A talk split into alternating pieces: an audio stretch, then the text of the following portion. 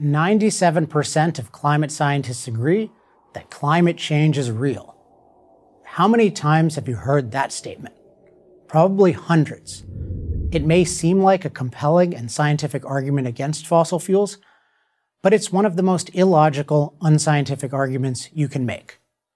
To see how, let's use this form of argument for another controversial product, vaccines. An anti vaccine person approaches you and says 97% of doctors say that the side effects of vaccines are real. What would you say in response? You'd probably say, yeah, but the benefits far outweigh the side effects. By saying that 97% of doctors agree that vaccine side effects are real without mentioning any of the benefits of vaccines, the anti vaccine activist is trying to get you to look at the potential dangers of vaccines out of context. When fossil fuel opponents say 97% of climate scientists agree that climate change is real, they are doing the same.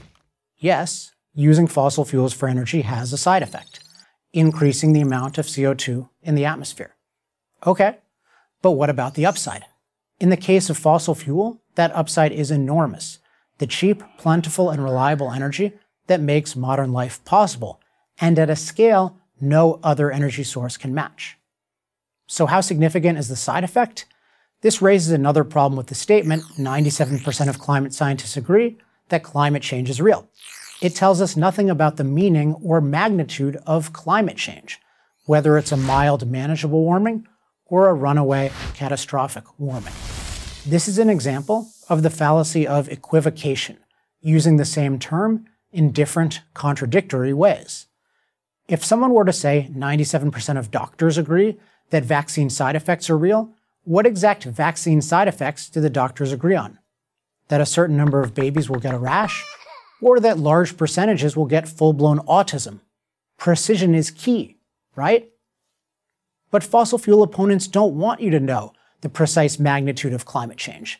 Because if you did, you wouldn't be scared of climate change, you would be scared of losing the benefits of fossil fuels.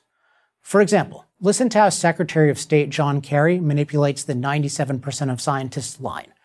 97% of climate scientists have confirmed that climate change is happening and that human activity is responsible, he said in a speech in Indonesia in 2014. Later, in the same speech, he claimed that scientists agree that the world as we know it will change and it will change dramatically for the worse. 97% of climate scientists never said any such thing. So, what did the 97% actually say? It turns out nothing remotely resembling catastrophic climate change. One of the main studies justifying 97% was done by John Cook, a climate communications fellow for the Global Change Institute in Australia. Here's his own summary of his survey. Cook et al. found that over 97% of papers surveyed endorsed the view that the Earth is warming up and human emissions of greenhouse gases are the main cause. Main cause means over 50%. But the vast majority of papers don't say that human beings are the main cause of recent warming. In fact, one analysis showed that less than 2% of papers actually said that. How did Cook get to 97% then? First, he added papers that explicitly said there was man made warming, but didn't say how much. Then he added papers that didn't even say there was man made warming, but he thought it was implied. A scientific researcher has a sacred obligation to accurately report his findings. Cook and researchers like him have failed us, as have the politicians and media figures who have blindly repeated the 97% claim to support their anti fossil fuel goals.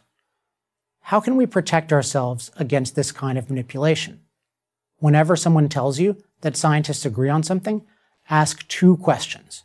What exactly do they agree on? And how did they prove it? I'm Alex Epstein, author of The Moral Case for Fossil Fuels for Prager University. To subscribe to our YouTube channel, click here.